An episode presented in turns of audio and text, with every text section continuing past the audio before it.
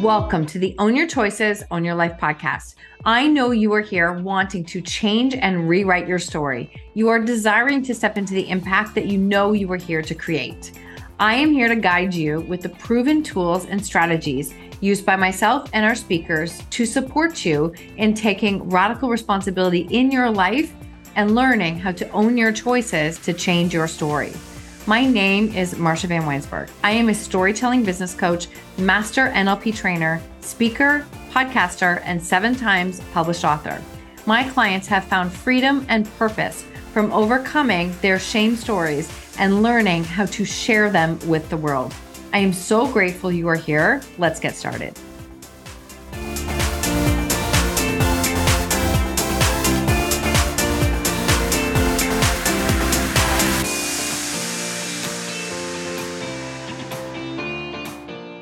Welcome back to the show. Today we are speaking with Danny Brassell, Dr. Danny, Jim Carrey with a PhD. He's also known as.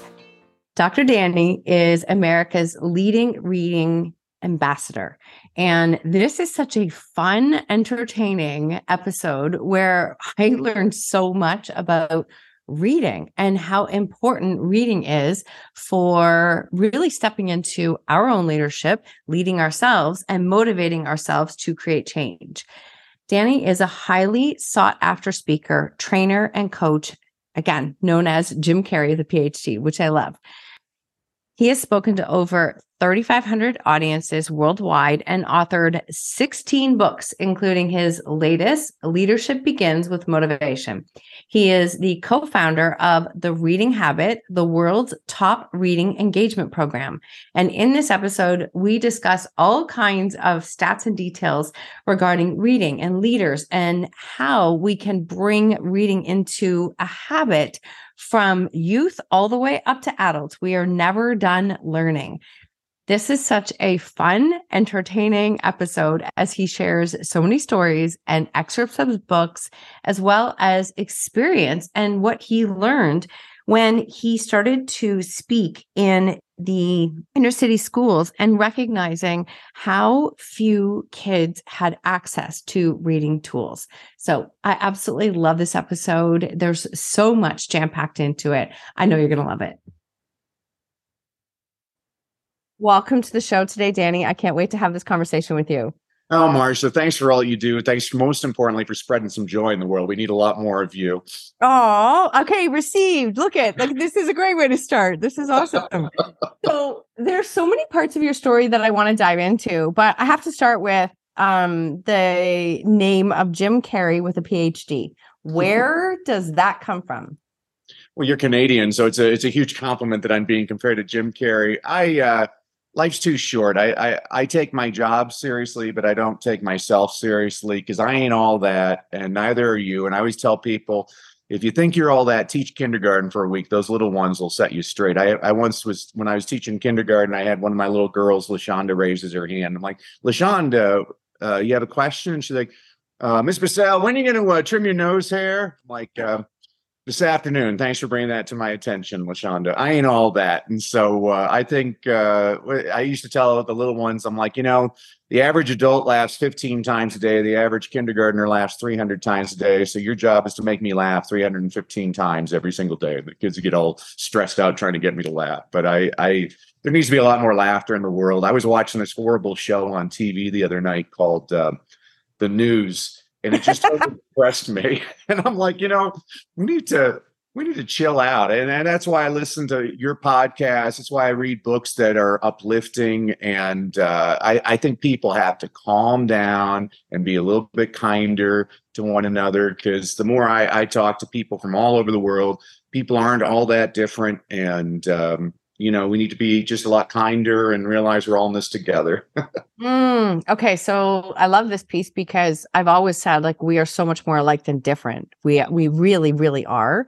Um, i think that's huge. You talked about reading and obviously a big part of your story is about reading and books and speaking but you hated reading growing up. Is that correct Yeah, my father was a librarian, Marsha, and I always hated uh, the library growing up. The library always had, uh, it smelled funny to me. The furniture was uncomfortable. There was always some elderly woman telling me to be quiet. And there's always some freaky homeless guy hanging out by the bookshelves who thought he was a vampire. I always, uh, I always hated the library, but it wasn't until I started, I taught uh, many years in uh, South Central Los Angeles in the inner city and I realized a lot of my students didn't have the advantages I had growing up. I mean, I was very blessed, Marsh. I mean, we weren't we weren't rich, but we weren't so poor we couldn't eat. We had food on the table. Yeah. Both of my parents were in the home. My parents read to us kids. They read in front of us, and we had plenty of access to reading materials. And I said, you know, shame on me. I need to make sure kids all have some uh, fair, a fair shot. And I think the best way to improve yourself is to read. I mean, I have friends that love to brag. They they went to prestigious Ivy League schools and they haven't opened up a book since then. I'm like, well, you're an idiot because I know co- I know high school dropouts that uh, they read voraciously every single day and they're the most interesting and informed people on the planet. So I'm a big believer in getting people to read, and not just to read. I, I always tell the kids, uh, "You are what you read, so read good stuff." They say garbage in, garbage out, and I'm like, "That's wrong. Garbage in, garbage stays. You need to fill your mind with things that lift you up." Oh, garbage in, garbage stays. Back to the news again. Sorry, had to go there. it's true right like this is this is this is fascinating so you saw this need with inner city schools and kids so how did you start to bridge that to support and provide resources and make a difference? Well, it's interesting. I mean, it was either Socrates or Keanu Reeves who once said, uh, "You need a license to drive, a license to fish, but any idiot can become a parent." Well, now that I'm a parent, that's been proven true. But in defense of parents, I mean, they they don't give you a manual at the hospital. And I realized one of the basic things I could do for parents was to provide them with some some tips on how to get their kids excited about reading. I mean, uh, you know, uh, probably here's a great tip for everybody in your audience. So I, I, deal often with parents, and they're they're in lower economic communities, uh, and they'll say, "Oh, I have nothing to read at home." I'm like, "Oh." Oh, you do. You know, uh, I don't know what it's like in Canada, but over 30 years ago in the United States, President Bush signed a law that said every television set sold in America has to have closed captioning. And so the first tip I always give parents is uh, turn on the closed captioning. And parents will say, well, wait a second. If the show is in English and the subtitles are in English, what good does that do? I'm like, well, that's a fair point. Let me make a point. Have you ever watched a show with subtitles and not looked at the subtitles? It's very difficult to do. Your brain is actually directed towards the text, and there's actually research to support this. Uh, if you look at reading scores around the world, the more kids watch TV, the lower their reading scores are in every single country on the planet except for one. It's Finland. Finland has the top reading scores in the world and their kids watch the most TV in the world. And so people will ask, well, how can that be, Danny? I'm like, well, Finland makes really bad TV shows. And so what they have to do is they have to import all these old American sitcoms like Happy Days and Gilligan's Island and Brady Bunch, and they're all subtitled in Finnish. The kids are reading constantly. So the quick tip I always give parents is you know turn on the closed captioning um, when i created my actually the pandemic is why i, I created uh, my online reading engagement program. And the reason i did that marsha is I think schools do a, an all right job teaching kids how to read. But the question I always ask people is what good is it teaching a kid how to read if they never want to read? I mm. teach kids why to read because I've never had to tell a kid, go watch TV. I've never had to tell a kid, go play a video game. And I never want to have to tell a kid, go read. I want them to choose to do it on their own. And so I provide simple tips that parents can use to to develop a reading habit in their in their children. I mean, like brushing their teeth, uh, and going to bed at a, a, reasonable hour. There's some basic things that we can do. And I just picked this up really from uh, trial and error with uh, students of all ages, trying to figure out how to get those kids excited about reading. Mm. Long answer to a short question, Marsha. No, I love this answer. I love this answer. Like it's fascinating to me, as you say, that with the more they watch TV, right, the decrease the reading scores. And it must be interesting stat wise when you look at like my kids are 25 and 24. we didn't have iPads and things growing up. So we didn't have like it's, and I have friends saying, like, what do you do when you're on a long car ride if you didn't have iPads? I'm like, we found things to do because we didn't have, even then we didn't, right? And it's interesting because I look at it sometimes and go, are they, it, we look for ways to keep them quiet and sitting and obeying. And yeah but we're not teaching them like how to interact how to be part of a conversation how to it's just interesting. I think i wonder what's going to happen with this generation now who is literally raised on ipads as babies yeah it's interesting marsha. I was just looking at some some statistics yesterday. So uh, in america right now one in every 44 children is autistic. In in korea it's one in every 12 and they don't understand why but i would i would i would argue that the, uh, a distinct possibility is social media and ipads and being on your phone all the time. Uh, there might be something to that. I mean we don't know. That's just wow. I, I, have no evidence of that whatsoever i want everybody to know that i have no evidence but i i do think that there's and you're and if you look at the way people talk to one another people being rude to one another i'm like well it's really easy to type nasty things on social media and never be accountable. I mean, it's oh. kind of like when a person cuts you off on the road. Would you do that same thing if you were walking down the street? Would you just all of a sudden walk in front of somebody and cut them off? You wouldn't because there's a more personalization there. So I think I think you're making a good point there, Marsha. I think there is something to that. And uh, you know, I was pointing that out to my kids the other day. Kids are spoiled. I'm I'm really starting to sound like an old guy at this point. You yeah. chop off my head, you count the rings. I mean, my my kids they have the ability with their stupid little cell phone to download any movie they want at any time. I'm like, when I was a kid, I couldn't wait till the second Saturday in April because CBS would have Willy Wonka on, and I couldn't. I had to. I couldn't go to the bathroom because if I if I missed anything, they didn't. You can't pause the TV. Pause. it was great. I, I really do. I mean, I'm like, when I was a kid, I was the remote control. My parents would say, "Go stand up and go turn the channel." I mean, like, uh, kids are and I, I swear my kids are going to be griping someday. They're like, man, you know, you kids got it easy. All you have to do is tap your ear, and all of a sudden a movie appears in front of your face. It's going to be something like that. It's weird.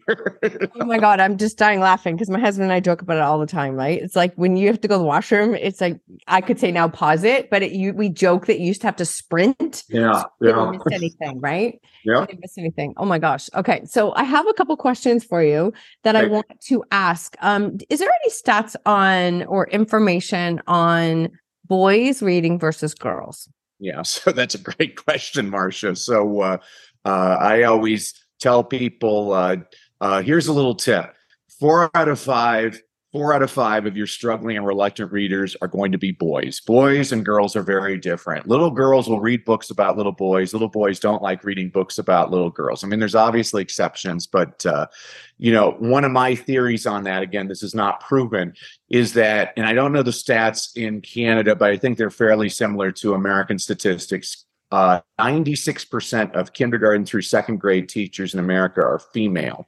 And, you know, I taught I've taught all age levels, and my passion was with the little ones. Uh, you know, and everybody just assumes if you're a guy teaching the little ones, you're either a homosexual or you're a pedophile. I'm neither of those things, but uh, I did love the energy of the little ones. And what I see is, uh, I always tell this to parents: is you should always read your favorite books to your kids because you read them differently. Um, and I see the same thing in classrooms when I'm observing teachers you'll there's there, here's a better illustration. There's a great book uh, series uh, diary of a wimpy kid by jeff kinney. I love these books and i can't remember which one it is but there's one book where uh, the mother decides to create a mother son book club greg heffley's mother and so she invites all the boys from the neighborhood to come to her book club and all of them should bring a book. And so the mom she's brought uh, sarah plain and tall anne of green gables little women little house on the prairie and the boys have brought like how to cheat at video games, the book of bodily functions, dinosaur terror, the big truck book. And I'm like, you see, that's the difference is, is here's an example. I was working with a third grade teacher and she told me Mario won't read anything. I'm like, well, I'll get Mario to read in an hour. And I was wrong. It only took me 20 minutes. And the book I handed Mario, he liked it so much, he memorized the first chapter by the next week. The book I handed Mario is called Just Disgusting by Andy Griffiths, not the Sheriff of Mayberry. This is an Australian author. Uh, he wrote The Day My Butt Went Psycho. Uh, and uh, the first chapter in Just Disgusting is the 101 most disgusting things. And Mario memorized them. I can't remember all of them, but I can remember a few of them. So it's like number 12, dog poop. Number 13, stepping dog poop. Number 14, trying to wipe the dog poop off your shoe and getting on your fingers. Number 15, eating a hot dog that tastes like dog poop. Number 16, realizing the hot dog tastes like dog poop because you forgot to wash your hands. I mean, that's how you get a little boy excited about reading. I mean, don't get me wrong. I think Little Women is a wonderful book, but if you want a little boy to read that book, you better put diarrhea in the title. That's how you get a boy reading. And so that's the big distinction I always tell people is, uh, and, and the research proves this. It doesn't matter what you read. What matters is how much you read. It doesn't matter if you're reading James Joyce or James and the Giant Peach. People who read more read better. And here's a tip I'm going to give all the parents out there. The little boy who only reads Captain Underpants is going to become a better reader than the little boy who won't read anything. I mean, Captain Underpants is our gateway drug to Shakespeare, but we got to get the kid hooked first. And so you're absolutely right in in observing that it's tougher to get a boy to read than a girl. And and really, this is all I always tell parents: is good parents and good teachers they're eavesdropping. I mean if your kid tells you they're into NASCAR, you got to give them some NASCAR books. If they're into Jennifer Lopez, get a biography on J Lo. I mean, um, um, you know, whenever I go up to to uh, Canada to speak, it's always uh, every boy wants to know everything about hockey. So I I got little boys, and the, their teachers will tell me they're not good at math. I'm like, really? Because he just told me every single statistic about Connor McDavid on the Edmonton Oilers. Don't tell me he doesn't like math we need to figure out a better way to approach how we're teaching math because this boy loves math if you put it in a hockey context. And I, I really, that's, I, and I, and this was trial and error when I was a teacher. Don't don't think I knew all these answers. I was screwing up like crazy, and it was just observing. I'm like, wait. I mean, I had a boy when I taught second grade, Kiara, and Kiara's first grade teacher told me, Kiara, don't don't know nothing. I'm like, Thank you for that. Well, Kiara, who don't know nothing, comes in my classroom one day. He's like, Hey, Mr. Brassell, you see Barkley last night? He had 16 points and 18 rebounds. I'm like, Thank you, Kiara. Because from that day forward, every day after lunch, I'd sit Kiara on my lap and we'd read the LA Times sports page. And wouldn't you know it, Marsha, by the end of the year, Kiara was one of my best readers. And I swear to God, all that kid would ever read about was sports, which is fine Yep. He'll eventually make that leap. I mean, all these people, I, I point this out, you know, all the people are saying, oh, you need to read real literature, you know, Jane Austen and William Shakespeare. I'm like, well, that's fine and good, but show me any career where your boss is like, hey, I need you to read this novel by tomorrow. No, there's different types of reading. And so we have to understand that. And so, again, long answer to a short question yes, boys and girls are very different. no, I, I mean, that was a selfish question for me to ask that because I am a mom of, they're grown men now. But boy, did we fight in the school system when they were younger. Like, I can't even, we had so much challenges. But my kids, they would, I mean, the Magic School Bus, the um, Treehouse, I can't, was the Magic Tree? Yeah, Magic Treehouse. That, that whole series. Those are great because those are series books. You were smart on that because I'm like, oh, you like this one? Well, here's 80 others to choose from. Exactly. And I, I love them. Theirs, yeah. Yeah, like I love them too. And it was interesting because everything from school they didn't like. But there was also this way, and I don't know if it's still the same now, but I mean, I think what grade three, ish, they were expected to stand up in front of the class and read out loud. And when they didn't, they were shamed. And I remember even like this is long before I really understood anything about shame or understood the like what it can do to you. And I'm like, so because he can't read the way that you want of the book that you want, the best way to teach him is to stand him in front of the class and shame him. Like what what? And it, it like it made a, a, an indelible mark i'm not going to lie it made a huge mark. And it, it's and i'm just thinking of both because my kids are very different from each other but my my one is is um, on the spectrum he's brilliant. He's brilliant. And reading like reading books no reading like investment books and and like things that i couldn't even understand he's he's fantastic at. So I I just love what you're talking about in a sense. I just wanted to give that and share that example because I think we have to be really careful. When you start putting them in boxes at, you know, grade two and grade three, like you can indelibly like make them feel like that box is all they can do. And I think there's so much more to it than that. Well, and the best part of that story, Marsha, and I hope everybody picked up on that, is that you were a parent advocate for your child. I want every parent to understand that you have rights, mm-hmm. and that that is shameful. That that disgusts me. I mean, I'm going to share a personal story. I don't usually tell people this, but uh, I was speaking in India uh, before the pandemic, and I get the kids all pumped up in this school. And I had this little boy come up to me, he's six years old, and he's missing his left arm. He has tears in his eyes, and he's like, Dr. Brassell, how can somebody like me succeed? And so I, I, I got down to his level and I said, you know, it's interesting you say that because when I was your age, I actually went to 18 schools before sixth grade. They all the kids used to make fun of me, and even teachers they'd call me names, n- name names because I, I stuttered. And finally, I got a teacher who took me aside and she'd work one on one with me. And she found she could sing things to me and I could sing them back without my stutter. It was kind of like the movie um, The King's Speech. And eventually, uh, I lost my stutter and I became a swan. But I looked at the little boy. I'm like, um, isn't it interesting that the little boy who everybody said was stupid and didn't talk right now gets paid ridiculous sums of money to travel the world to do what?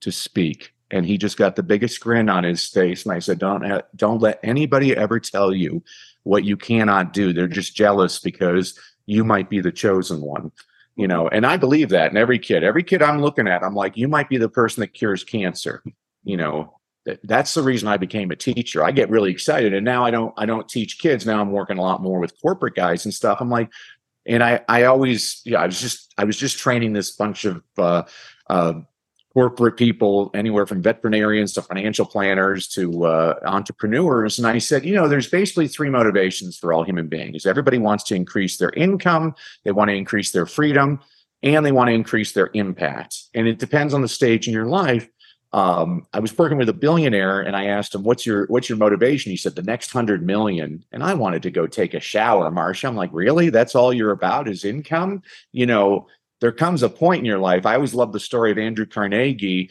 After he passed away in his desk, they found a card with his goals, and he had two goals in life. The first goal was, I'm going to spend the first half of my life accumulating the world's largest fortune. And his second goal was, and I'm going to spend the second half of my life giving it all away. It's a person that's having a, an impact and uh, and again you don't have to have an impact that way. I mean uh, you and i were talking about earlier i think one of the best impacts you can have is when you see a person that's grumpy figure out a way to get them to to snicker and to smile um, I'm in a lot of airports, so I have lots of opportunities to deal with uh, distraught people, and uh, I'm just trying to get people to to laugh and smile and, and realize you're only on this uh, rock for a little while. I hope you make it a little bit better than when you got on it.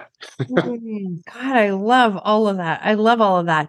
So now as you work with like companies and you're taking like those skills, what does it look like now? What does the work that you get to do look like now compared to when you were working with, you know, young kids?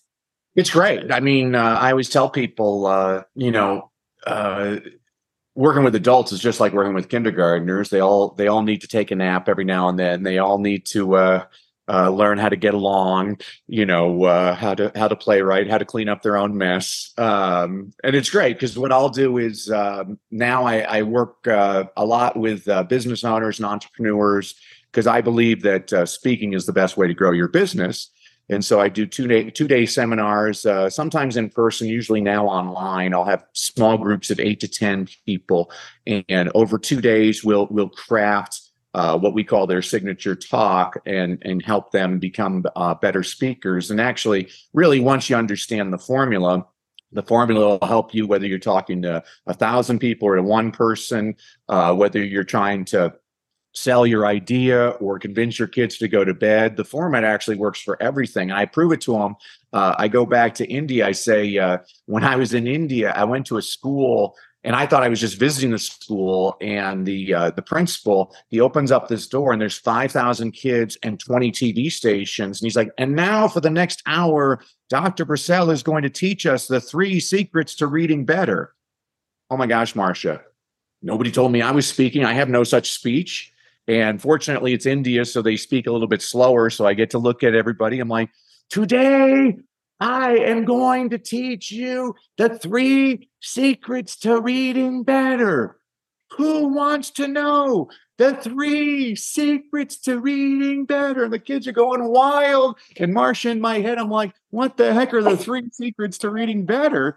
And what I was doing was in my head, I'm I'm formatting my speech. I'm like, okay, here are going to be my talking points. Here's where I'm going to get the kids interacting. Here are some skill things. Here's how I'm going to end the presentation. I was using the exact same format. And wouldn't you know it, a speech that came into my head over a period of basically like 45 seconds, I now have a company that's my reading engagement company is based on that speech, was what you know so and that's not me that's god god's like okay dude this is what we're going to do and i was like that's pretty amazing but that's what i always tell and i was just working with a guy this was me and marsha i'm doing something wrong i taught this guy a couple of weeks ago gustavo gustavo from ecuador and he's into real estate and his offer that he likes to offer people is he sells his real estate coaching for $40,000 for a 16 week program. I'm like, wow, that's a big offer.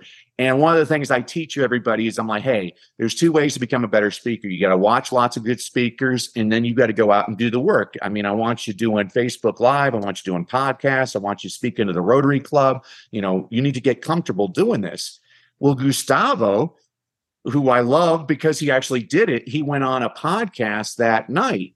And uh, he he calls me the next day. He's like, "Oh, I went on a podcast and I, I tried out my new speech." I'm like, "Well, that's awesome, Gustavo. That's great." He's like, Yeah, I sold 23. Are you kidding me? 23 $40,000 coaching packages. He made $920,000. And I'm like, I need to start getting a cut from these people. That was unbelievable. And I was so proud of them. Though. I, I, mm-hmm. there's nothing better, there's nothing more gratifying as a teacher when people do your things. I've had lots of great coaches in my life and one of my coaches, he was actually a great coach, but a horrible human being because once I started, I actually became a little bit more successful than him. And he was like suing me and and I'm like, my gosh, like that's so weird. It's so I'm so different. I want all of my people to succeed better than me. I'm like, that's what that's where the gratification comes in. And I, but again, you know, it's it's a question I've been having my kids ask all the time. I'm like, I have a, a little post-it on my desk, and it, it, it asks the question, "What if I'm wrong?" it's the question I always ask. I'm like, before I get too into an opinion, what if I'm wrong? Maybe I need to consider the other side. I, I honestly, it's really one of the things I'm trying to teach people is, hey, you don't have to agree with a person, but you can be respectful to that person. That's mm-hmm. why I listen to different people. I was on actually a podcast about a month ago, and it was they put me in the green room and I'm listening to the podcast. I'm like, oh my gosh, this podcast isn't at all what I was thinking. It's all these people just ripping each other. It was very political and ripping each other apart. And so I got on and I said, okay, we're going to make a rule because here's the rule is that we can agree to disagree, but we're going to be respectful. Marsha, it's probably the most gratifying podcast I've ever been on because all these callers, they stopped calling in being vicious and they were very respectful and uh, and we would we would discuss things and often we disagreed but i was like see the discourse can be civil. We you know you don't have to be a jerk. Like everybody has different opinions. I get that. I mean my wife and i disagree all the time you know my wife my wife uh you know she thinks the harry potter books should be banned from schools you know they're the devil's work and i say well honey if your faith is so shallow that a children's book can change your faith maybe you need to examine your faith maybe you know? but again, if a parent, so that gets me into a point where a lot of parents they might have a problem with a book in my classroom. Here's my policy: I get rid of it. There's over four million books written in English every single year. I can find something the kid's going to like. If a, I believe parents have rights too. People have different beliefs.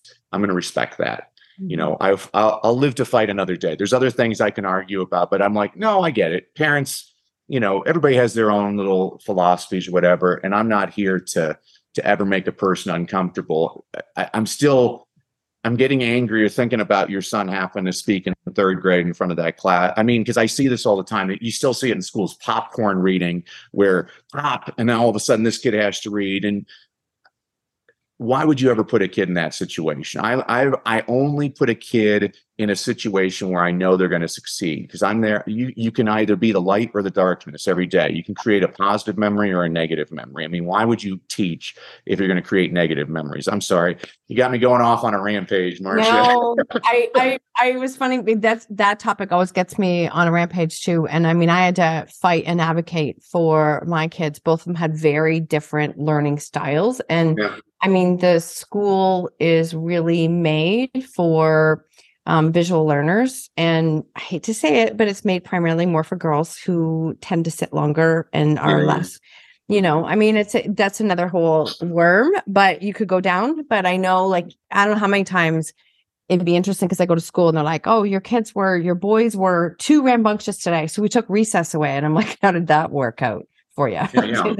they, they, they, have energy to get out, so let's keep them in the classroom and keep that energy building. I mean, that's that's an oil an oil rig about to explode. That's and just. I, I, I, mean, really, like I I just want to. I mean, I know you know this, but I it's also a piece that I want to continue to solidify is my kids are only 24 and 25. We're not talking like I'm not talking like you know, five decades ago. I'm talking like you know, less than 15 to 20 years ago. This is literally what school was like. And it was a, a horrible experience for all of us. It honestly well, was. I was interviewed the other day, Marsh, and somebody said, Well, Danny, what do you think? Public school or, or charter school? And I said, Yes. And they're mm. like, "What do you mean?" I'm like, "Well, some kids they they prosper in a public school. Some kids they prosper at a charter school. Some it's private school. Some it's vocational school. Some it's a, a some it's homeschool. Some it's magnet school." I'm like, you know, the the reason I always got fired, I have I, I got fired about 28 times as a teacher, and and the reason is because I have a mouth, and that's the problem. Is I always I always come back to this. If the answer to my question is not because that's what's best for this kid, why are we doing it? Yeah. I mean, all these, I love it, the standardized test phrase. I'm like, show me the leaders of any country how did they do on those standardized tests? How is there a relationship? I, I love reading biographies, Marsha, and this is fascinating. Read biographies because there's one common theme in almost all these biographies of successful people. They dropped out of school. Mm-hmm. Like, I mean, you look at Steve Jobs, Bill Gates, Elon. I mean, I'm like, my gosh, like, what are we doing wrong? How, like, how can we get those kids and figure out a way? You know, I was watching the teacher and the kid didn't want to do the worksheets. And I'm like, okay. And I, I, I think I planted a seed and this teacher said, I said, okay, what, what do you think is better? Giving this kid a 20 minute worksheet that they hate mm-hmm. or, or asking them, hey, can you build a website, you know, to do this? What's going to happen is instead of doing the worksheet that they hate for 20 minutes in school, they're going to build a website which they take 100 hours of their own time at home. They're excited. They're covering every single objective you're trying to do. You know it's tougher to grade. I, will give you that. Tougher to grade. But the kid's excited about it. I mean i i go back to because uh, i never wanted to be a teacher. I kind of fell into it. It was interesting though. I thought back and i'm like huh. When i was in high school i was a football player and the coach made me tutor um, our best running back was flunking math. And the way I would teach him, because he, he just didn't understand everything. So I put everything in terms of football plays and defenses and stuff. And he he started doing well and he he became academically eligible. And I thought, huh, thinking back to them, maybe it's just intuitive for me. I just saw, okay, well, this is what works for this person. But that gets to your sons. And what I also love that you're saying, Marsha, is any parent that's listening to this, I, Bill Cosby used to have a line. Now he's a scumbag, but when I used to idolize Bill Cosby, and he uh, he had this great line. He says, "If you only if you're a parent and you only have one kid, you're not a parent because you know who did it." And it's exactly right because if you're a parent, I have three kids, and all three of them are completely different learners. I'm like, wow, same house, same nutrition, same parents, and they're all three. You know, my oldest daughter, you know, she's always brilliant. You know but she's not very empathetic. Like if I was in a car accident and bleeding to death, she'd be trying to show me some A she just got on a paper. Whereas my son, who was the only kid on his soccer team not to score a goal, um, I was watching a game and um, and the best player for our team kicked a ball and it nailed another kid on the head and the kid was crying and uh, the best player's like, oh, he's crying because he can't score. And my son went to the kid and was helping him up and saying, hey, are you all right? And I'm like, I was very proud. I'm like, you know what? I'll take my kid. He's kind and he's so empathetic. And my youngest daughter, I mean, she's Jim Carrey. I mean, everything out of her mouth just crack. I mean, I'm laughing all the time. I'm like, wow, that's fat. And she's the entrepreneur. She doesn't care about school at all. She's like, she's always the person selling lollipops to all their kids or creating, oh, I'm, I'm going to sell scrunchies. I buy a pack for $5 and I sell them each for two bucks. And I'm like, man, you know, she's going to be running a corporation, but it's, it's so true. Your sons are 24 and 25. They're only a year apart, same home, but completely different learners. completely and i love i love this share and i want this to land for people who are listening like even if your kids are struggling in school you can still like find ways to make learning fun outside of school. And so I love when you're talking about this in the reading piece because that's like that was something that we did on a regular basis. It's like, okay, let's go and pick out which books you want. Like what do you want to read? What do you want to I you know, and and we would read some funny things, but this is what they liked. And I remember doing that on a consistent basis. So I I think it's really I think it's really um interesting and having this conversation especially like the reading piece going all the way from kids like all the way up to adults. Like we you talk a lot about leadership and reading and how you know leadership begins um how do you say oh with motivation. I love how you said that. So i want you to share with everyone because like what is motivation and how does reading you know really inspire that to bring that leader out well, I, I, mean, I've done lots of studies on leaders, and there's plenty of leaders that might, well, there's plenty of readers that don't necessarily become leaders, but I've never read a biography of a successful leader in any field that was not also an avid reader. I mean, you look in uh, uh, military history, people like General Patton, General Schwarzkopf. I mean, these guys could read in four or five languages. They read voraciously. I just read a biography on President Eisenhower, and he used to just read all the Greeks and was interested in war strategy. You look at business people. Warren Buffett spends his entire day reading. Elon Musk, uh, one of the richest men in the world, he still reads at least a book a day. When he was a kid, he was bullied as a teenager. He spent all his time in the library and the bookstore. He actually read like almost three or four books a day in mm-hmm. places like that. You look in sports. I mean, I'll, read about athletes. Uh, I, I, could have kissed LeBron James, the basketball player, when uh, when his first team, uh, uh when his Miami Heat were in the NBA Finals. Uh, uh, they showed him in the locker room reading The Hunger Games by Suzanne Collins. I could have kissed him. I'm like, you just did more for reading than anything I can ever do. Um, you look at um, government. so this is a story I always tell people. I'm like, you know, uh, President Kennedy, a lot of people forget this story, was President Kennedy was doing a press conference back in the early 60s, and a, a reporter asked him what he's reading. And he said, Oh, I'm reading this great uh, spy novel by Ian Fleming about this, uh, this uh, secret agent called James Bond. And so a Hollywood executive was listening to that press conference. He bought the rights to James Bond, and that's why they started making the James Bond movies. Uh, I know that. it's fascinating. Yeah. And and you, you you find out what people are interested in. So here's a tip for any parent listening there. I read with all of my kids and my wife. We have different books. And so my oldest daughter, she's now 19 and so she's at college but when she comes back we're reading um, she comes back every weekend because she's local. So we're reading uh, Game of Thrones by George R. R. Martin. It's not a book I'd recommend for little kids, but and even her, oh yeah, there's some graphic stuff, but uh, you know, to each his own. She's into that. My son loves military stuff, and so the book we're reading, gosh, I can't remember the the the title of the book, but it's about this British general, General Adrian de Wiart, Carton, whatever. The guy was in World War One and World War Two. He had like 14 injuries. He's missing an eye, missing a hand, and he he led all these incredible battles. It's like the most fascinating book but I had never even heard of this guy. My my son's all into it. Uh, and then my youngest daughter, for some reason, she likes literature. It drives me crazy because we just read The Great Gatsby. I hate that book.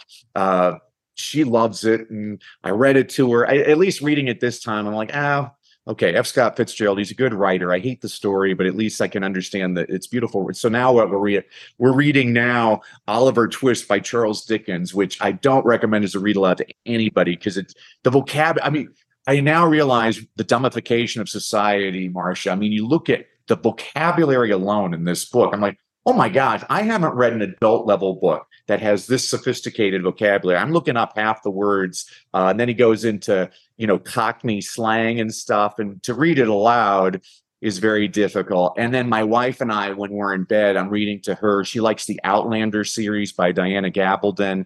And then uh, this great uh, series of books. I don't know why it's not into a movie series. It's called uh, The Unselected Journals of Emma M. Lyon by Beth Brower. And they they're each of these books is like 160 pages and it's set in like victorian england and it's this this woman and her she she has basically these three best friends. One is an american guy the other one's like a a, a duke and the other one is a, a preacher. And they're just it's hilarious and they're beautiful. I'm like wow the characters. I don't understand why uh, Julia Roberts couldn't do it, but some young actress should buy the rights to these books because it's a great, it's a plum role. Um, but that's the tip is is you should be reading, you know, because that's your special time with, you know, you can have that with your spouse and with each of your children. I mean, another habit I started with the kids when they were little was um, I believe television is here to stay and the kids can watch TV, but I established the habit very early on that the price of admission is they have to bring me something to read. And so when they were little, they'd bring me a picture book. We'd read the picture book, then they could turn on the TV. Now they're older, and so they'll bring like the iPad and bring me some silly article or some news article. We'll read that. But you're making reading something that's part of of their lives. I mean, my entire reading engagement program, the two numbers I tell people, these are important. The two numbers are 67 and 20. So they here's the number 67. So a lot of people will tell you it takes 21 days to change a habit. To those people, I say, well, show me the research on that. It's completely fabricated number. I know exactly where the number comes from. It's from a wonderful book written in 1960 by Dr. Maxwell Maltz called Psychocybernetics. And in the preface of that book, if you have it on your shelf, it's a fantastic book. I love it. Well, Dr. Maltz was a plastic surgeon. And in the preface of the book, he said he noticed it took most of his patients about 21 days to get used to their new face.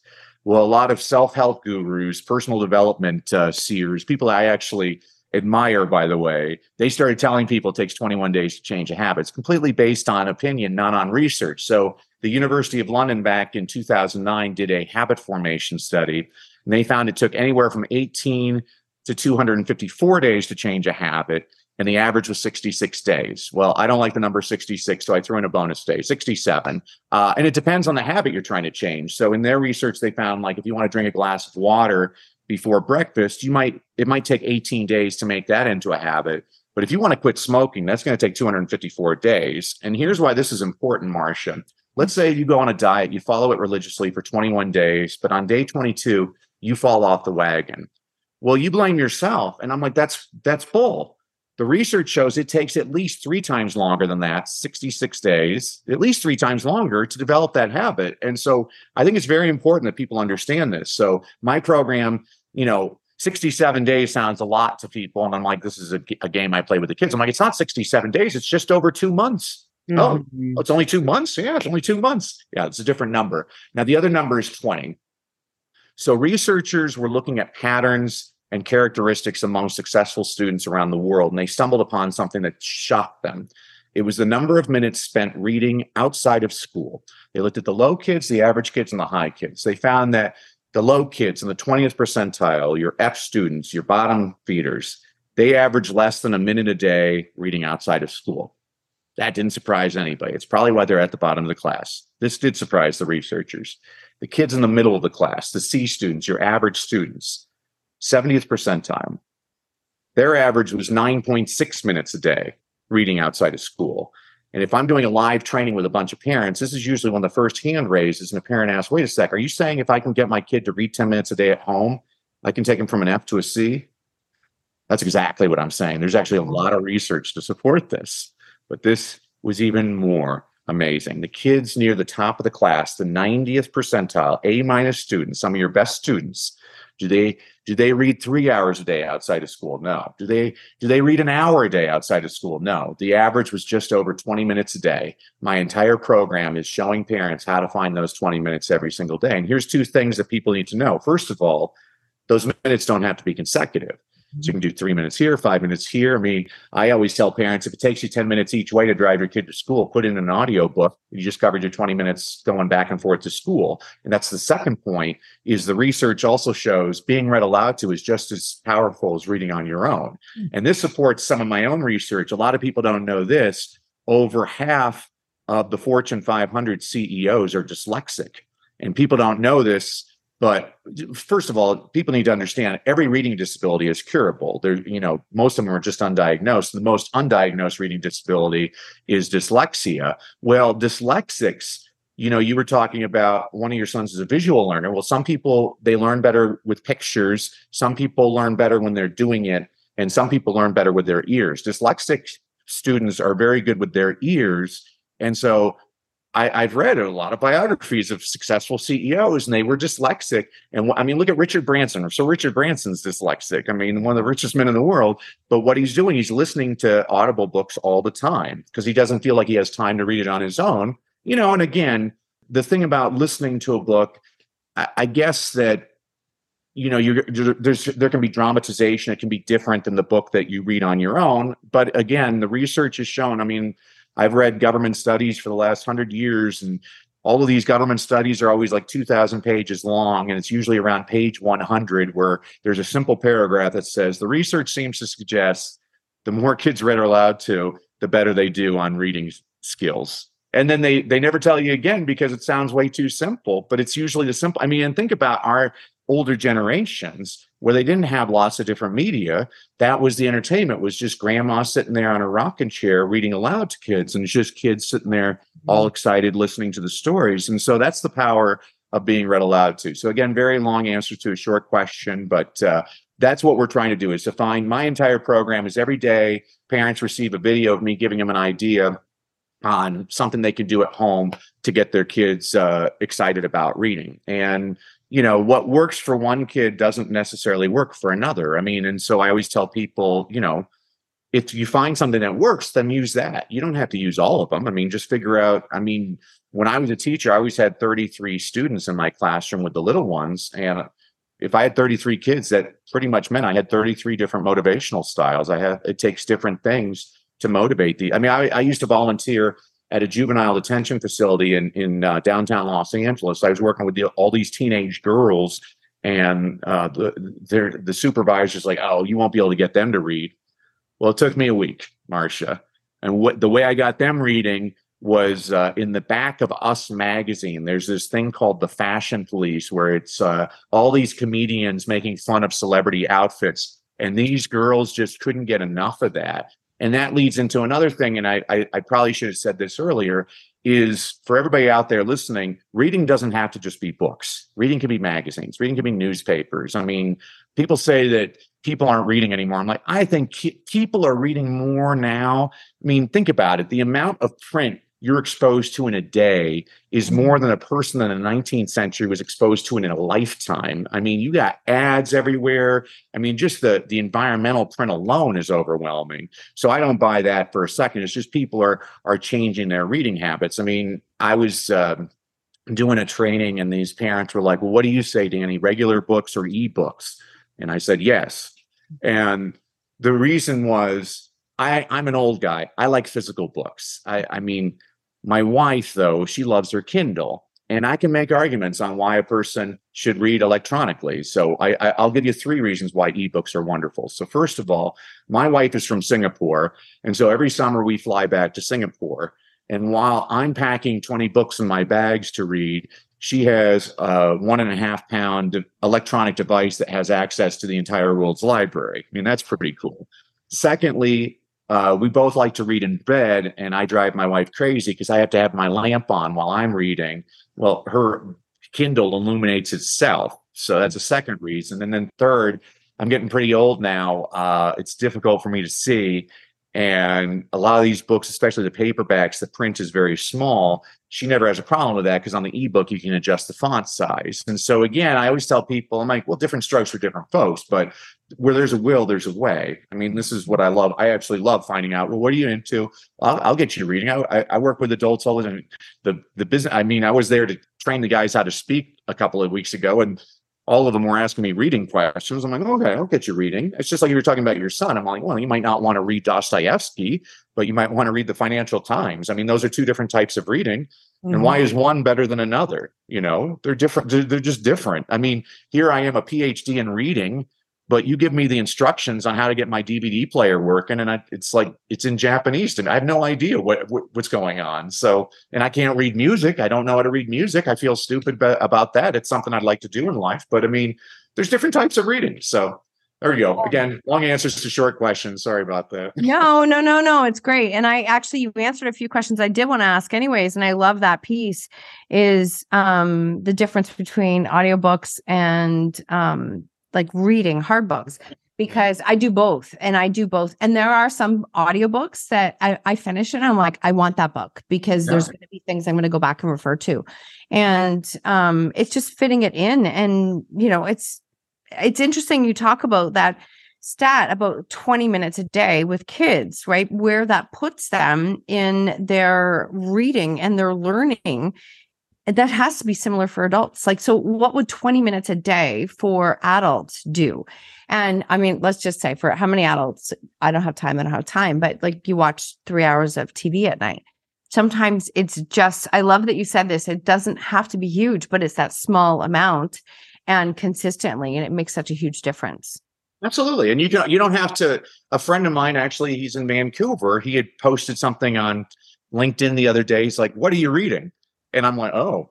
So I decided I I'd comment. And what I pointed out to him, I'm like, I'm reading 10 books right now. Mm-hmm. And what I wanted to show people is I'm like, well, here's how I'm doing it. So I have a uh, I have a little prayer, a 40 day prayer challenge, and every chapter is about five pages. And so I start my day off every day. There's five pages right there. That book will be done in 40 days. I have, uh, I'm reading uh, Thinking Fast and Slow by uh, Daniel Kahneman, which is a, uh, he's a Nobel Prize winning economist. And his chapters are very short too. They're about 10 pages, but it's different psychological things. Um, and so I read about 10 pages of that a day. Um, I was reading, I just uh, finished uh, a biography on Roberto Clemente, the baseball player. And each of those chapters was about 17 to 22 pages. And so I'd read one of those every day. Um, I'm reading a, a basketball book. Um, and uh, it drives me nuts because there aren't chapters. And so I just re- try and read a couple of pages a day of that one. Um, and then I have a, um, a, a, book of odd stories. Uh, it's like a hundred year old book, but I, I'm always looking, I'm a person that loves anecdotes. And so I'm always trying to figure out, uh, you know, I, I'm always, cause I write the, the last book I wrote, um, the leadership begins with motivation book I wrote. Uh, I wrote that for people, um, because when I was a middle school teacher, uh, I was the only middle school teacher in my school not to have any single students tardy. And the reason was because I always started class reading a Paul Harvey story. Paul Harvey was big in America when I was growing up. Uh, he passed away a couple of years ago at the age of 325 years old. Uh, every day he'd come on the radio 12, 15, and he'd say, I'm Paul Harvey with the rest of the story. And he'd, he'd do a five minute read aloud. And the whole time you're trying to figure out who's he talking about or what's the company or whatever. Um, and so I try to write stories like that. And so the reason I wrote this book was because Paul Harvey passed away, and a lot of his stories were like the Sears Roebuck. Well, kids today they don't know what Sears Roebuck is, and so uh, so like here's a little story. Can I read a quick one, Marsha? Yes. This is a quick story. So this one, this one is for modern day kids. So I said on the morning of January 17th, 1977, Gary Gilmore, in a plain t-shirt, strapped into a chair with a bag over his head, awaited a firing squad of five law enforcement officers to execute him at the state prison in Draper, Utah. Convicted of murdering a gas station employee and, mot- and motel manager in Utah, in Utah the year before, Gilmore would be the first person in the United States to be executed in nearly a decade. Shortly before his execution, prison officials asked Gilmore if he had any last words. Neither he nor anyone else that day would know the impact of those words. Over 10 years later, in 1988, Dan Wieden, an advertising executive who co founded the Wieden and Kennedy Agency in Portland, Oregon, made something of a morbid pitch to a struggling fashion company. He recalled the inmate's final words and used a slight variation for his pitch, and seemingly everyone hated his idea for the company's new slogan. Just trust me on this one. Wieden implored the company's co founder. And the co founder, his company, and the public have not looked back since. The co founder's name was Phil Knight. The struggling brand he co founded was a shoe company called Nike. And advertising executive Dan Wieden slightly altered death row inmate Gary Gilmore's final words, let's do it, into the phrase, just do it. That's the kind of story. My kids are always sitting there. You know, I wrote one the other day because uh, uh, to celebrate Martin Luther King Day. A lot of people don't know that Martin Luther King, after he had won the Nobel Peace Prize, the city of Atlanta wanted to honor him, but Atlanta, Atlanta was fairly racist. And uh, they were having this huge banquet. It was supposed to have 1,500 tickets, and nobody would buy them because a lot of the the white uh, business owners were calling around town saying, "Oh, we can not go to something like this." Well, the chairman of the committee was the CEO of Coca Cola, and he said, "You know what? I don't know if we need to be in a town like Atlanta to have our product. So you have to make a decision. Do you, what's more important, having Coca-Cola here or having it somewhere else? And all of a sudden they sold out the event. And I love the story because it shows two great people. It shows Martin Luther King Jr. I mean, you get these once in a generation people that transform the world, but it also shows somebody else that took a stand and said, that's not right. And that's what I love. That's why I became a teacher also is I said this last night. Uh, I'm like, you know, nine out of 10 of you are going to perpetuate the nonsense. I'm here for the one out of 10 of you that's going to ch- change things. I mean, you know, and people say, oh, I don't want to change anything. I mean, General uh, Eric Shinseki, who used to be the chairman of the Joint Chiefs of Staff, uh, has a great quote. He says, if you don't like change, you're going to like irrelevance even less. And the thing I always tell people is when you die, you don't want to have on your gravestone that you kept things the same. You want your gravestone to say, I made a difference. Mm-hmm. You make it better. so that's how again I, I i'm always reading aloud and i mean people think that you have to stop reading to high school students my high school students loved it that i read to them i mean usually the very first book i read to my kindergartners is the adventures of tom sawyer by mark twain the first book I read to my high school seniors is usually "Oh, the Places You'll Go" by Dr. Seuss. And what I want to send to send the message that great literature has no grade level. You can actually enjoy things at different ages, and especially like a book like uh, Tom Sawyer. Kindergartners can't read that book on their own. That's why I love reading it aloud to them. And they always ask me for other books uh, by people that they can't read. I mean, every first grader in in the world can probably. Uh, they've probably all seen the Avengers movies they probably all understand those movies, but I bet you if you gave all those kids the script, they couldn't read a word because they're written at a very high level. The research shows it takes you until about eighth grade for your reading skills to match your listening skills. And so what's what that means is it's really important that I need to be reading much more difficult stuff to little kids. I mean, in America, uh, the first week of March, they always have Dr. Seuss Day, and it drives me nuts because you have all these adults going to to elementary schools reading aloud Dr. Seuss books to these little kids. I'm like, you know, in the upper right hand corner of Dr. Seuss books, it has the cat in the hat, and it says, "I can read this all by myself." I'm like, that's meant for the kid, not for the adult. You know, kids can read Dr. Seuss. We need to read them. I mean, one of my favorite books to read aloud to, to kids is uh, A River Runs Through It by Norman Maclean. It's one of the most beautifully written stories. Just and I, I, you know, I put down Gatsby earlier, but when I was reading aloud The Great Gatsby to my daughter, I'm like, you know, I hate this story, and I, I'm very stubborn about this. I'm like, this story drives me nuts, but man, this guy knows how to craft a sentence. This is beautiful writing. I mean, uh, just beautiful. Uh, and so that's what I want to expose. And really, this is my tip for a lot of people. I mean, I wasn't that great of a teacher. I just used a couple of great strategies. One of my favorite things to do is uh, I read poems every single day to my students, whether it's my little ones or my older ones. I read at least four poems a day. Think about that. Over the course of 180 school days, I've exposed my students to over 700 poems. It takes me less than five minutes a day, and I mandate every kid has to learn at least 20 poems and memorize them. I mean, when my it's it's a great way to differentiate instruction for kids because when I was teaching kindergarten, I got um, Jose. The, the kids would become poems every Thursday, and so Jose my lowest reader, he'd be like, Hi, I'm the Sitter by Shel Silverstein. Mr. Mrs. McTwitter, the babysitter, I think she's a little bit crazy. She thinks a babysitter's supposed to sit upon the baby. And I get uh, Laura, one of my top students. She's like, Hi, I'm Mark Antony from uh, uh, Julius Caesar by William Shakespeare. Friends, Romans, countrymen, lend me your ears. I come to bury Caesar, not to praise him. The evil that men do lives after them. The good is often interred with their bones. So let be with Caesar. He was my friend, loyal and just to me. But Brutus is an honorable man six year old girl memorized 50 lines from Julius Caesar. And people ask me, How'd you do that? I'm like, I got the idea watching Kindergarten Cop. If you ever watch the movie Kindergarten Cop, in that movie, Schwarzenegger gets his little ones to memorize the Gettysburg Address. And I thought to myself, Huh, I wonder if that's actually possible. I'm convinced if I was a better teacher, I could teach physics to kindergartners. The great thing about the little ones, this is why I love the little ones, they don't know what they can't do yet.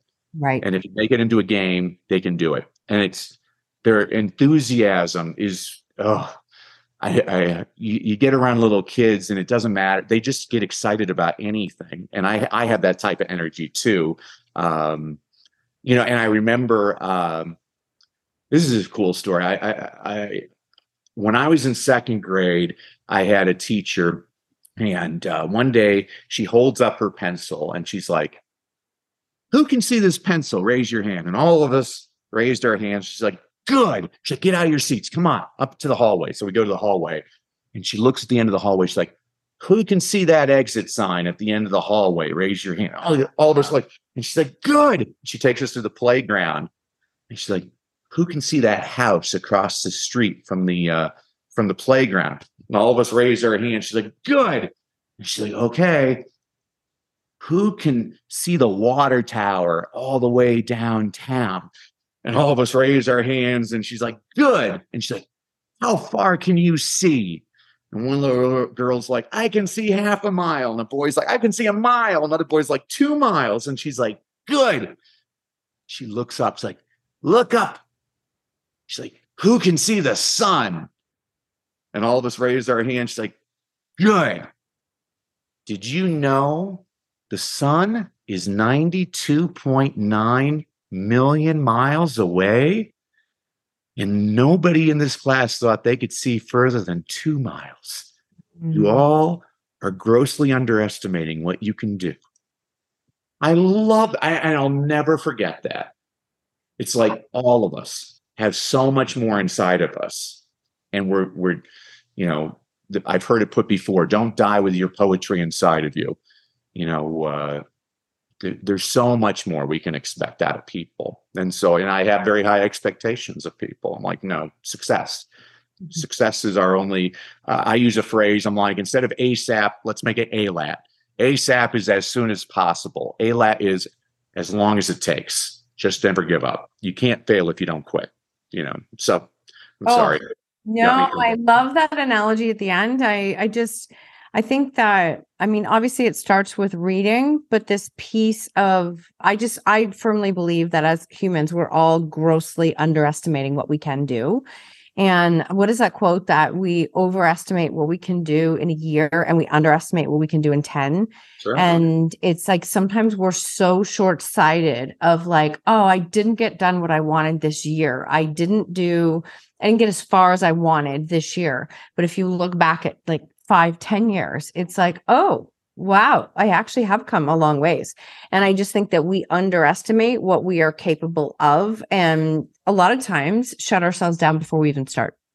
We just shut. Well, I think about uh, President Teddy Roosevelt. They estimate by the time he was 30 years old, he had read over 20,000 books. And so I used to look at my little ones. I'm like, so we got to start reading a lot of kid books. I mean, I read 10 books a day now. Many of them are scratch and sniff and pop up, but I do read 10 books a day. And it's actually a tip I actually gave to business people all the time. I'm like, hey, you can be a reader. Stop by the library or the local bookstore, go to the children's section. One of the things I'll do is I'll read like, you know, 10 or 20 of these little 32 page picture biographies on, you know, Elon Musk and Sara Blakely and all these people, you know, Malala or whatever. And then if I'm at a party and now I know a whole bunch of random facts about all these current events and famous people and people are like wow you're a very well read person i'm like oh yes i i read all these picture books but again reading can be anything mm-hmm. it doesn't have to be, i mean some of the best writing i've ever read are sports books mm-hmm. just beautiful writing you know uh, I mean, thank God for my wife because I'm reading books that are like girly kind of books, but I'm like, oh, I really actually like this book. It's really well written. I like the characters and stuff. And I would have never been exposed to that. You know, uh, I, I, I, now I feel like it's almost an addiction. Like going through, we went to a, a book fair uh, recently, my family and I, and I'm I didn't want to go in, and they're like, oh no no, you got to come in. And each each person in my family had a because you could buy a bag for eight dollars and fill it up with as many books as possible, all these used books. And so each person in my family got one bag, and I left with five bags full of books. It's just horrible. I, I and I, I just want to read all the time. I think of the um, the science fiction writer Isaac Asimov, who I believe wrote more books than any other person in history. The guy was writing like 30 books himself every single year for 50 years. And on his deathbed, they asked him if he had any regrets in life. And I loved his what he said. He said, "I wish I had learned how to type faster." Mm. wow, that's amazing. that's awesome. Oh my god, I love that. I love that you have a to to tie it into what you have and i'll make sure it's in the show notes you have a free gift here oh right? yeah, yeah, yeah. Yeah so for for bearing with me marsha you and your listeners i wanted to give you a couple of goodies. Uh, if you go to freegiftfromdanny.com freegiftfromdanny.com i'm going to give everybody complimentary e-copy of my book read lead and succeed. This is a book i wrote for a school principal who was mm-hmm. having trouble keeping his faculty and uh, staff positively engaged. So i said okay i'll write you a book. So every week i give you a concept an inspirational quote an inspirational story a book recommendation on a book you should read but you're probably too lazy because you're an adult. So i also give you a children's picture book that demonstrates the exact same concept you can read that in five minutes uh, and it's cool stories. It's kind of like that Gary Gilmore story with Nike, all kinds of uh, neat little stories. And I also have uh, little sections where I, I, talk about, well, here are famous people of industry that are readers. Here are p- famous people in the military, famous people in government, famous people in, in sports, uh, entertainment. Um, and then I'm also going to give everybody uh, access. Last summer, I did a, a five day reading challenge online for about 700 parents, where every day for five consecutive days. I give you an hour's worth of information of ways to get your kid excited about reading. It's basically the basis of my uh, online reading engagement program. Uh, those are all just, you know, again, the more we can get kids excited about reading, the more likely they are to read, and the more they read, the better they get. And if you read with your kid, you'll you'll be in for good news. You're going to become a better reader as well. So that's my gift, uh, a free gift from Danny.com. And I just thank you uh, for this time, Marsha. Uh, you got me all pumped up. Uh, I'm going to go uh, shovel some more snow, but uh, I'm going to listen to an audiobook while I'm doing it. That's awesome. That's awesome. Honestly, I have absolutely loved this conversation. I will make sure everything is available in the show notes. And I have one more question for you. And it is what lesson in life are you most grateful for? Um, uh, most I'm most grateful. I think Mark Twain had that quote. He said, when he was 18, his parents didn't know anything. And when he was 21, he couldn't believe how much they had learned in just three years. I think the best lesson I've learned is uh, I really don't know that much. I get, I, am I'm, I'm very excited every day to learn some new things. Uh, and I don't just look at adults as my best teachers. Uh, a lot of my best teachers are five years old. I love that. Thank you so much for sharing that because I I think we can all learn so much from you know, not just adults or people who are ahead of us, as would a lot of us can fall into that trap of like reading about people who are famous or whatever that is. But we can learn a lot from from kids as well, right? We really can. They have no filter. I had a little girl once and she's like, Mr. Brassell, are you sad? I'm like, no, I'm happy. And she's like, somebody forgot to tell your face. Oh. I love their honesty. I love their honesty. I great. love kids are great from the mouths of babes. oh my gosh. Thank you so much for this conversation. I have enjoyed Thank you, Marsha. Don't let it, you, you send me your 24 and your 25 year old. I'll get them pumped about reading. And I, I'm still it's still festering the anger inside of me the third grade experience because i had those experiences as a kid but on the on the flip side here i'll put a positive spin on it i think that adversity is what teaches us our best lessons and so uh, good for him to overcome it and to be a stud and uh, probably earning twice as much or three times as much as that cruel yeah. teeth. I guarantee, he, I guarantee he is. And I, I, I thank you for saying that. And I want to share that for anybody who's listening. Like, you know be their advocate speak for them and um, i i was very much a present person in the school and not as the one in there complaining nonstop but i certainly was their advocate and i just thought you know nobody learns by being shamed. Nobody learns. I don't care what i don't it doesn't matter to me what you're learning. Nobody learns that way. And that was like i said long before i even understood shame and shame research. So it's, you know, be their advocate because reading can be fun and it's definitely is something that I I adopt on a regular basis in my life in my whether it's like even even now it's at night going to bed I'm really practicing like fiction books. I just need to turn the head off and read something else. But it is it's really changed the game for me and is great for headspace. So i can't encourage it enough. I honestly thank you for sharing everything you did today because there's so much value here when it comes to finding ways to read in your day-to-day life in whatever way serves you in whatever way serves you. Yeah. Thanks marsha and thanks for being part of the solution not part of the problem. Anybody can gripe you actually did something about it. Thank you.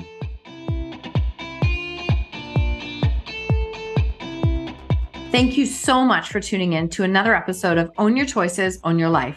If you love this episode, I invite you to tag me on social media with your takeaways or share it with a friend. Please, if you feel called, take 30 seconds to leave a five star review, and I will be forever grateful. Until next time, remember when you own your choices, you truly own your life.